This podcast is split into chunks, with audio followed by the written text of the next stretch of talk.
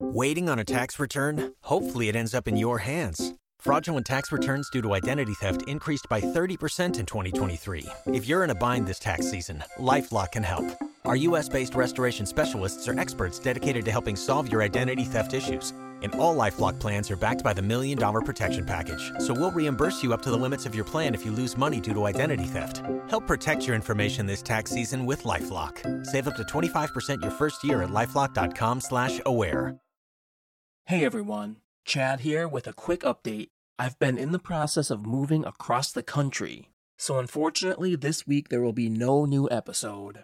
I'm just now getting settled into my new place, so this week and next week I'll be bringing you rebroadcast episodes. Disturbed will return with brand new episodes on May 11th. Stay safe and we'll see you soon. This content may not be suitable for all ages. Listener discretion is advised. I continued walking towards my car, but when I turned back to look at him, he was now walking towards me with a purpose. I froze. You're on private militia property and trespassers get shot. I turned my head to see Laura shaking and growling like some sort of wild animal. From Disturbed Media, join your host, Chad, for true tales of horror, bizarre happenings, and unexplainable events. This is Disturbed.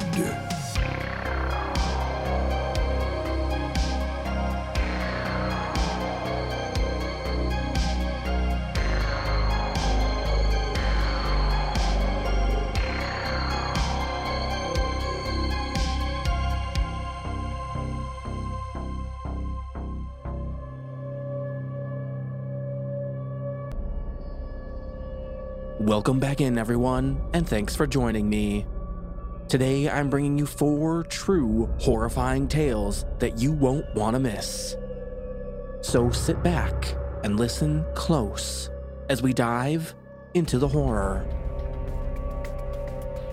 We open the show hearing from Reddit user Magnus Gallant, featuring voice work by Tom Aglio, and we try to understand the Smiling Man.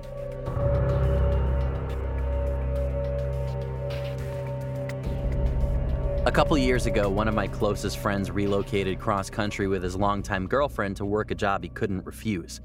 Only issue he had was that he did not want to fly his dogs out with him when they made the move, since they'd be staying in a hotel for the first month. He was also a bit reticent to fly them out due to health concerns for both pets. By the time he located a home to rent, he was missing his furry buddies and made the request of his sister, another close friend, and myself to drive them to him in LA. Now, we are Chicago folks, so the trip would be a long one. However, with the three of us to foot the near 30-hour drive, it would be a piece of cake. We left early and drove long hours. Along the way, it was decided between my friend and I that we'd foot the majority of the drive ourselves, and if we needed to, we'd let our friend's sister do some driving. We were on a bit of a time crunch due to his snafu with the rental agreement. So we didn't have the luxury to stop very often past an 8-hour stay at a Denver La Quinta Inn. As for the journey itself, it was relatively smooth, barring getting pulled over right before entering Utah for driving for 2 miles in the left lane of an empty highway. Whoops. From that point, we made it through Utah, Arizona, and Nevada without much trouble until we entered California in need of gas. I had been driving for the majority of the first day and tagged my buddy in after being pulled over. I remained in the shotgun seat as navigator, searching through the GPS for a fuel stop. We kept our eyes peeled for road signs and discovered a sign pointing to Yermo Ghost Town, or something along those lines, which had a mobile station.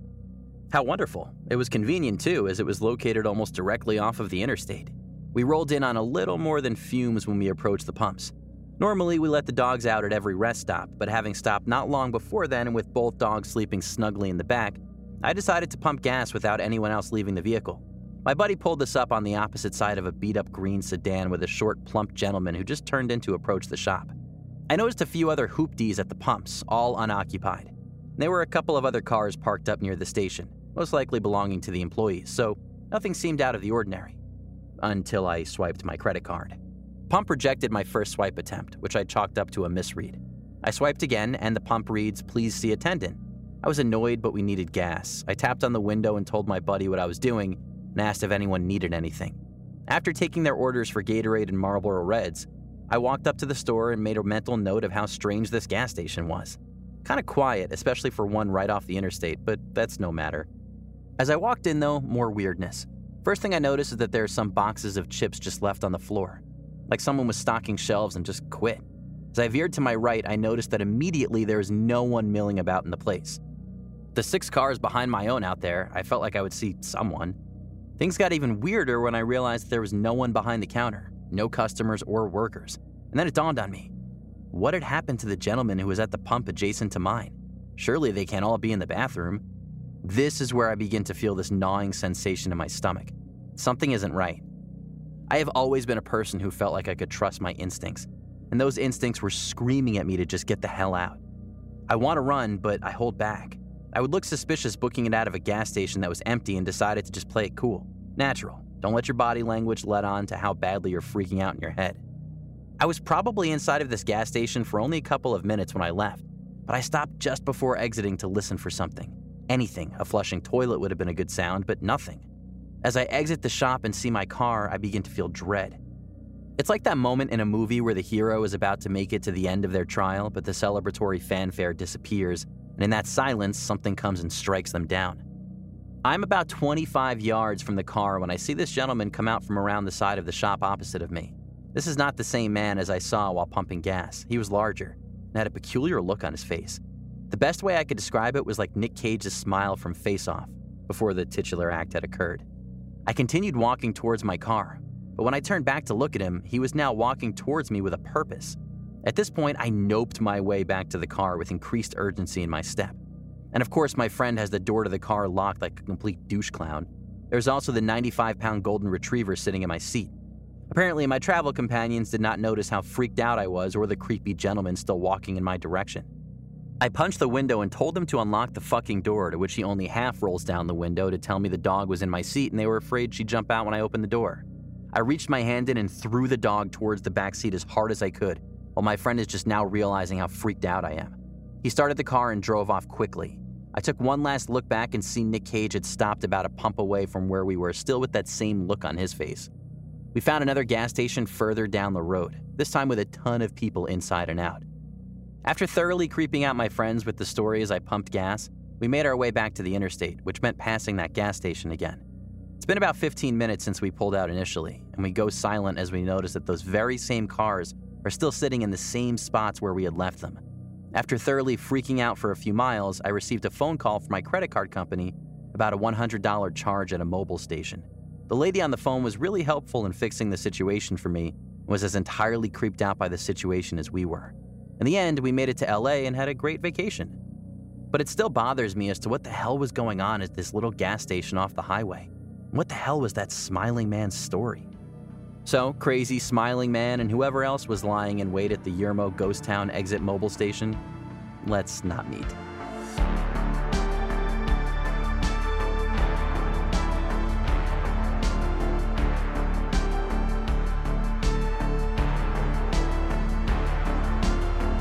Do you have your own terrifying encounter?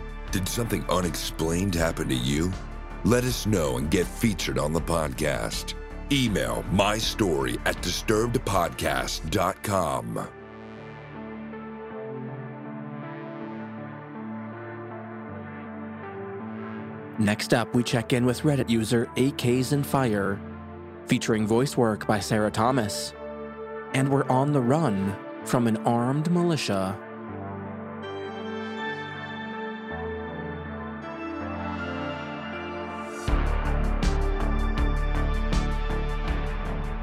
Alaska is the perfect place to go if you want to get away from the rest of the world. As America's least densely populated state, you have plenty of breathing room from any kind of authority or prying eyes that may want to know what you're up to. For this reason, my home state is very attractive to all sorts of weird and unsavory groups. I've stumbled across Scientology centers at the end of a dirtback road with nothing else for miles around. Heard stories from doomsday preppers who claim to have bunkers made out of shipping containers in the sides of mountains, and met people who have come out of religious cults in the interior that wanted to keep their followers away from any contact with the outside world. All of this and more you can find in Alaska. I was born and raised in Anchorage, the only big city in the state. Growing up, we had about 250,000 people in a city it takes about 30 minutes tops to drive across. So that gives you an idea of what we up north consider a big city. The only other real city in the state is Fairbanks. These two cities are connected by 360 miles of two-lane highway. It's a 7-hour drive one way to get between them through one of the most beautiful landscapes on the planet. Mountains rise up on either side of you between Anchorage and Denali National Park before you drive through these colossal canyons. Past Denali is another 3 hours of driving through a vast, flat interior plain with mountains in the distance. I say all this to help you understand just how desolate it feels in Alaska, even on the highway. After you get out of Anchorage or Fairbanks, there's nothing but wilderness as far as the eye can see, save for the occasional small town with a max population of about 1,000 people on a good day. 10 years back, it was even less. Alaskan girls are built tough. We change tires, hunt, fish, camp, and generally have a great appreciation for the great outdoors that women in the lower 48 don't really have if they're near a city. The joke is that Anchorage is the biggest rural city in the country. All this brings context to the following story. In high school, things were different, or at least they felt different. I was a young and stupid woman who thought I could conquer anything due to the aforementioned built tough attitude I was raised with. Senior year of high school, I decided to treat myself to a camping trip in the mountains up past Talkeetna. Nothing fancy, just an overnight or two in the most beautiful state at the most beautiful time of year, mid-June. Going up north in peak summer here has a weird feeling to it. The sun never really sets. If you've ever seen the movie Midsommar, that's what it's like. It gets to about dusk and that's it. It's still bright and sunny out the whole night through. The false sense of security I had thinking that the midnight sunlight would mean safety probably nearly got me killed, or worse. My second mistake was not telling anyone where I was going. I just packed up for my trip, stopped at Subway for lunch, and headed out into the great beyond. The drive was fine. A solid 2.5 hours of driving north along the highway took up most of the afternoon as I jammed out to the greatest hits from the radio on Cool 97.3. After you get through the Matsu Valley, you get into the mountains again. Tall spruce and evergreen trees lined the road on both sides, with the occasional empty space where there's been some clear-cut logging. All of this gives you a sense that, while you're out in the wilderness, you are still connected to civilization in some way. This led me to my biggest mistake, not staying at a state park campground. I was in high school with only a part-time job and didn't want to pay the $15 overnight camp fee and was too scared to risk the fine. So I found a spot that looked good and pulled off the road. The map I got from my dad said there was an old mining site up a nearby mountain, so I decided that would be the best spot to head to for an overnight. My logic must have been that it was badass to spend a night in a mining ghost town or something. Pulled off the road, packed up my backpack, put on some bug spray, grabbed my map and compass, and started off into the woods. Now, this hadn't been the first time I had done this. I've been on wilderness backpacking trips on my own with my dad through my childhood. I knew my orientation skills and had taken some wilderness survival courses at camp. I wasn't just some dumb blonde wandering off into the woods with no idea of where I was.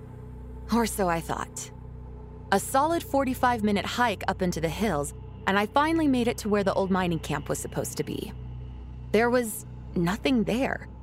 Just an old concrete foundation with some holes in it and nothing else. I was very disappointed, but unsurprised at the outcome. I set up camp off in the woods and set to building a fire for dinner on the concrete slab. Here, you're supposed to set up cooking a ways off from your camp, just in case bears are nosy. Last thing you want is a 1,300-pound grizzly poking his nose in your tent, wondering why you smell like Campbell's soup and s'mores. By this time, it was getting late, about 10 p.m., but the sun was still high in the sky, and by the time dinner was over, it was nearly 11. I was starving and dug in. About an hour later, it was about as dark as it was going to get, so I hunkered down in my tent for the night, confident that the overgrowth was private enough for whatever animals might come out around then. I woke up to voices in the distance and slow-moving crashing through the underbrush. My first thought was hunters. My dad and I had run into a few on some campouts, so this wasn't uncommon.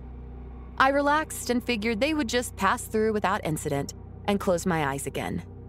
That's when they found my fire pit. A man's voice cried out into the brightish forest, "Who the fuck is camping on our property?" I froze.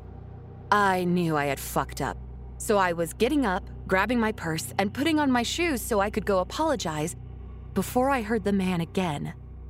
"When we find you, you're fucking dead. You're on private militia property and trespassers get shot." That's when the whole situation changed. I didn't know what to do. I couldn't just pack up my tent and shit with some armed guy lurking around. I carefully put on my shoes, put my keys in my purse, and slunk away into the underbrush as quietly as I could. My thought was to slip away, wait until they got bored and left, then go back, pack up, and leave. I spent 20 minutes hunkered behind a log in the woods, barely in earshot before I heard a second voice calling for the others. They had found my tent and were tearing it apart, going through my stuff. I heard one voice shout out, "Bed's still warm," and "Trespasser's a chick. She left her underwear." The first man shouted out, "Okay, fan out and find her. Bitch thinks she can trespass, then there's gonna be hell to pay." At that point, I wasn't concerned that I had left my spare change of underwear in my bag or that these creeps had found it. I just needed to get out of there. Quietly, I made my way down the mountain for a good 30 minutes, tiptoeing and taking care not to step on twigs or make a ruckus. After the rustling and shouting of the men had faded quite a bit, I said fuck it and booked it as fast as I could in the midnight sun down the hills. I tripped and fell and got scraped up more times than I'd care to remember. Finally, I made it back to the road, but much to my horror, there was no car. I knew I had come out up or down the road from where I had been. I couldn't quite remember where I was at the time, but picked a direction and started walking. I rounded a corner on the road and saw my car, and the two men standing beside it. They were armed and dressed in surplus military gear. I hid in the brush on the side of the road and watched. A while later, several more men appeared from the trail I had taken. They dumped all of my stuff next to my car, hopped back on their ATVs, and drove off. I went up to my car, careful not to be seen, and found a note on my dashboard. It read something like, "If we ever catch you on our property again, we won't hesitate to use force. Consider this a warning." I went back to start loading stuff into my car and noticed what they had done. They cut up or destroyed all of my gear, probably as a punishment for trespassing. Honestly, I'm thankful they did that because I'm grateful I didn't get shot.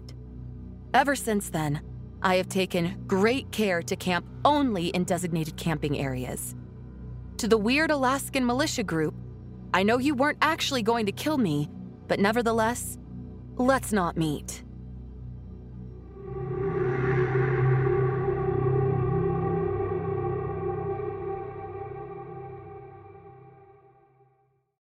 Hello, this is Dr. Grande, the host of True Crime Psychology and Personality. On my podcast, I explore and explain the pathology behind some of the most horrendous crimes and those who commit them. We discuss topics like narcissism, psychopathy, sociopathy, and antisocial personality disorder from a scientifically informed perspective. What is a narcissist? How do you spot a sociopath? What signs can you look for to protect yourself from these dangerous personalities? It's not just about the stories, but also the science and psychology behind them. So if you're interested in true crime or mental health, I'd encourage you to give my show a listen wherever you get podcasts. 24 hours ago, I found out the person that I'd been dating and seeing for the last 6 months as a con man. That is my sister, Emma. Andrew Tonks's lies had been so convincing, she'd invested $300,000 with him. However, the tables were about to turn on Andrew. What he didn't know was that Emma had discovered his real identity. But to get any chance of justice, Emma had to act. like it was business as usual. Coming up in this series, and that's when murder, all this stuff goes through my mind. I'm really, really scared. I'm assuming Sarah has watched too much Netflix and figures I've been defrauding you. Couldn't be further from the truth. That's what this was, a real life story that seems so unbelievable, but it was actually true. A true story that all starts with one simple swipe to the right. I'm Sarah Ferris. And I'm Emma Ferris, and this is my story, Conning the Con.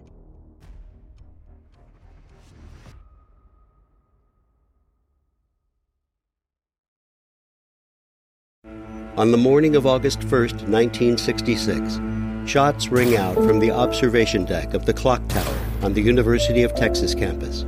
It marks the infamous beginning of the modern era of mass shootings in America. You're listening to Stop the Killing podcast. Join us as we take you behind the crime scene tape to explain global mass shootings and mass attacks.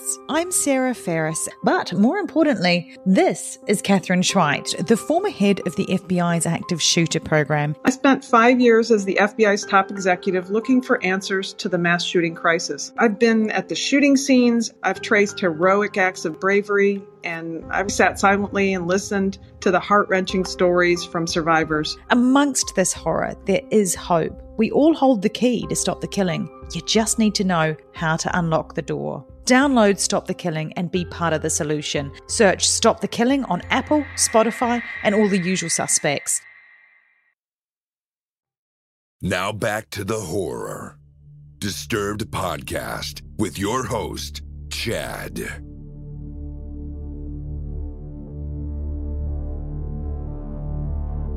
Up next is an email submission from Raise All, featuring voice work by Tanya Eby, and we take a walk through the forest.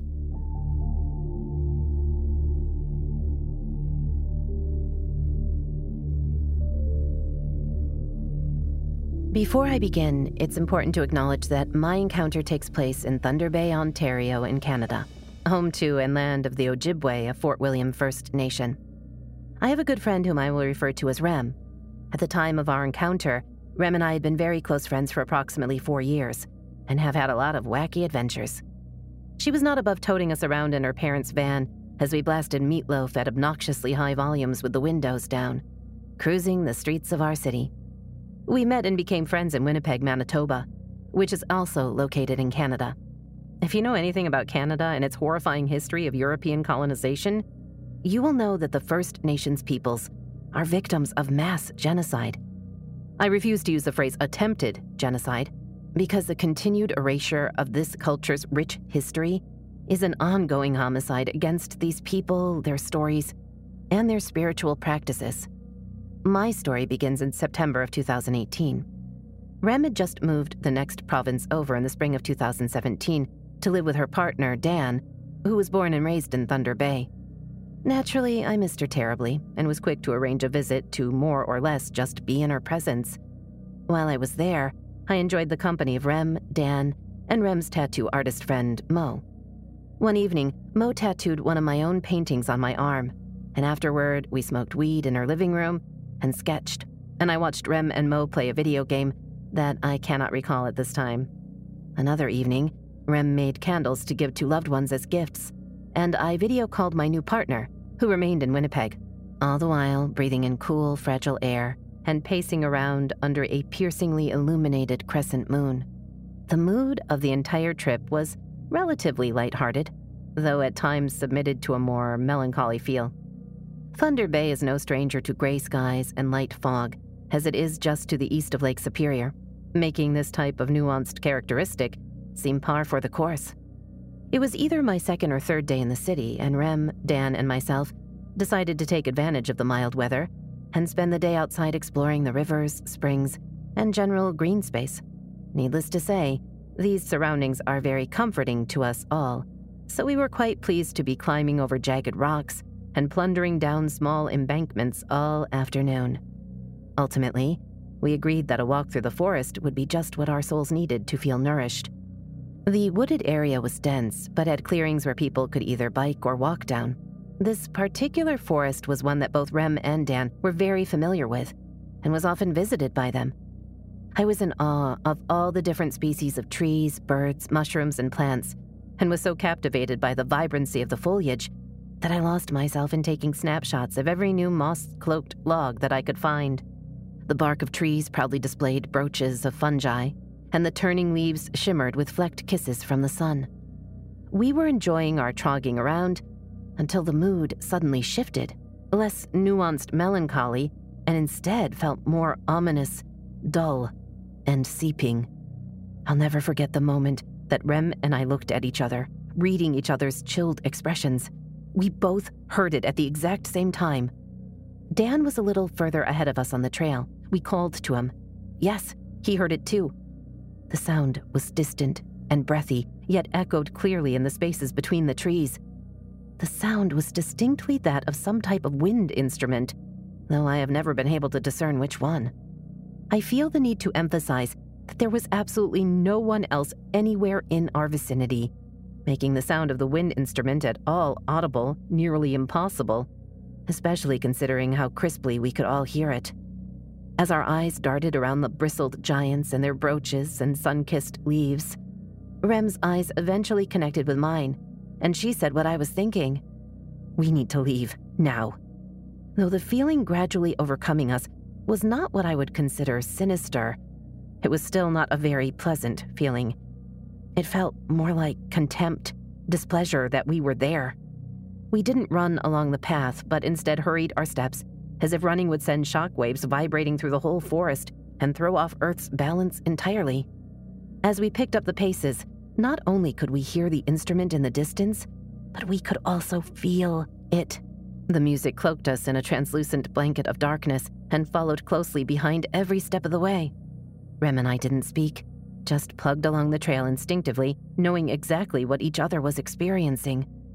I remember thinking that this thick, sullen darkness was going to catch up with us and swallow us whole. As this thought manifested, we saw the mouth of the forest up ahead ready to regurgitate us from its gullet.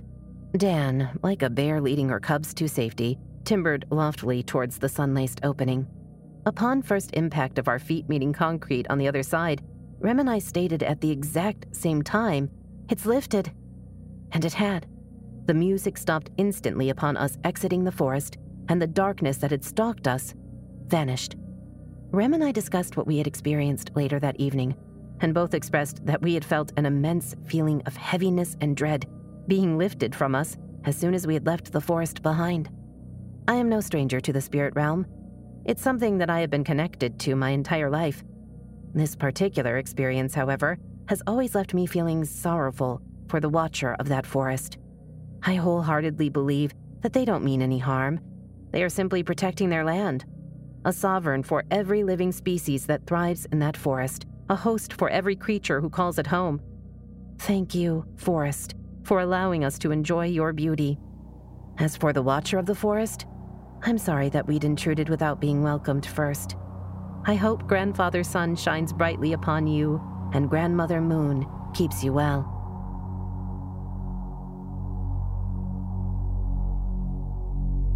Are you terrified yet? You will be.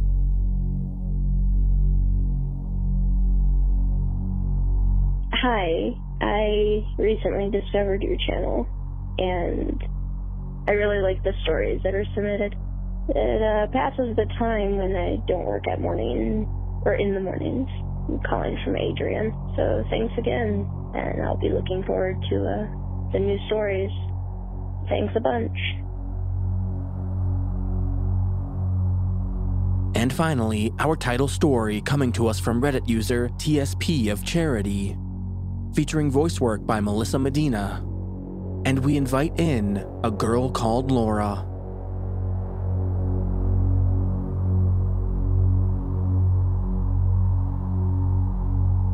When I was 10 years old, I lived in a relatively small town in Texas in a small house with my mom.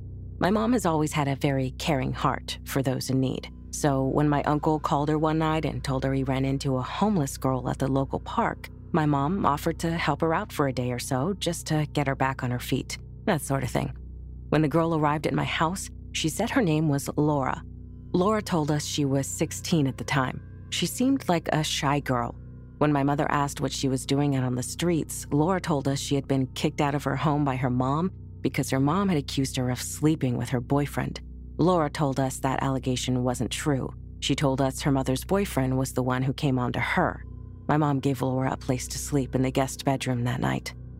The next day, after breakfast, Laura asked to use my mom's house phone to call her mom to see if she could get some of her things from her mom's house. Laura's mom never answered the phone, and we felt bad for her. As a 10-year-old girl, I couldn't imagine what she must have been going through. Later that day, I remember watching TV in the living room and minding my own business, but I could feel someone staring at me, so I turned my head where I felt the gaze. Laura was sending me a glare so cold that if looks could kill, I would have dropped dead. I was confused and a little startled. I turned my head away from her quickly and went back to watching TV, but I could still feel Laura's cold gaze. I couldn't understand what I had done to her to cause her to look at me with such hate. The next day, it happened once more. I was in the kitchen getting a glass of water when I could feel someone looking at me. I turned my head to the side and saw Laura's head peering around the corner at me. Her eyes were dark and laced with hatred. It frightened me, and I felt so confused as to why she was looking at me like this. I didn't want to cause any trouble, so I didn't bring up Laura's death glares to my mother at all. Later that night, my uncle had joined us for dinner. He had stopped by to see how everything was with Laura and if we had any luck finding her a place to live with one of her family members. After dinner, I was washing my plate in the sink when I heard a loud growling sound coming from the dining room. I turned my head to see Laura shaking and growling like some sort of wild animal. My mom and uncle looked disturbed and worried. Laura threw herself onto the floor and began thrashing around and screaming as if she were possessed. I was absolutely terrified. It was a scary thing to witness. I mean, I grew up very religious. My mom and uncle began praying out loud for Laura while I ran to my room and closed the door. And this went on for 2 hours, but it felt like an eternity of horror. I could hear Laura screaming like a mad woman and growling like some sort of deranged beast. I don't think any of us knew exactly what was going on. After my mom and uncle had prayed for Laura for what felt like forever, Laura told us she was free from an evil demon that had taken over her. None of us were sure what had caused her behavior. None of us were sure what had even happened. I peeked my head out of my room to see Laura smiling happily while she curled up on the couch with a blanket. Her eyes opened and she shot a cold glare at me. I quickly closed my bedroom door in fear. I placed a chair in front of my bedroom door and went to sleep. I woke up the next morning by my mom waking me up. She told me that she was taking me out to eat at my favorite restaurant. When I asked her if Laura was going, she gave me a serious expression and spoke. "Your uncle's going to take Laura back to her mom's house. He slept on the couch last night after what happened. He and I were talking when the two of you had gone to sleep, and we pieced together that Laura made the entire performance up last night," she said. "She is not stable, and we think she's dangerous." As I heard my mom say those words, relief washed over me. I got dressed and went to the car to go to the restaurant with my mom. When we got into the car, we saw Laura and my uncle getting into his truck with her. Laura looked angry. Her expression was of a child's when you don't give them what they want. She got into my uncle's car and they drove away. I'm 22 now, and I've never forgotten about this horrific incident that happened in my life years ago. After that day, I never saw Laura or heard anything else about her ever again.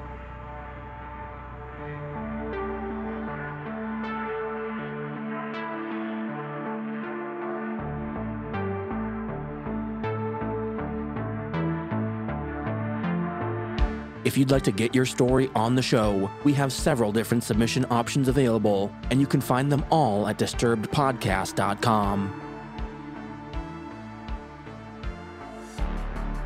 Disturbed is an independent production, funded through advertising and your support. And if you'd like to support the show, you can get early access to our premium feed featuring ad-free listening and bonus episodes. Visit patreon.com/disturbedpodcast to learn more. And let's shout out our newest supporters, Shalina Taylor, Miranda Almendinger, Kenya, David Brown, Melva Brown, Jameer Bradley, and Karen Cooper. Thanks everyone so much for supporting the show. Music by Carl Casey at White Bat Audio and Co.ag. Thanks for listening. We'll be back next Thursday with a brand new episode. And stay safe out there, y'all.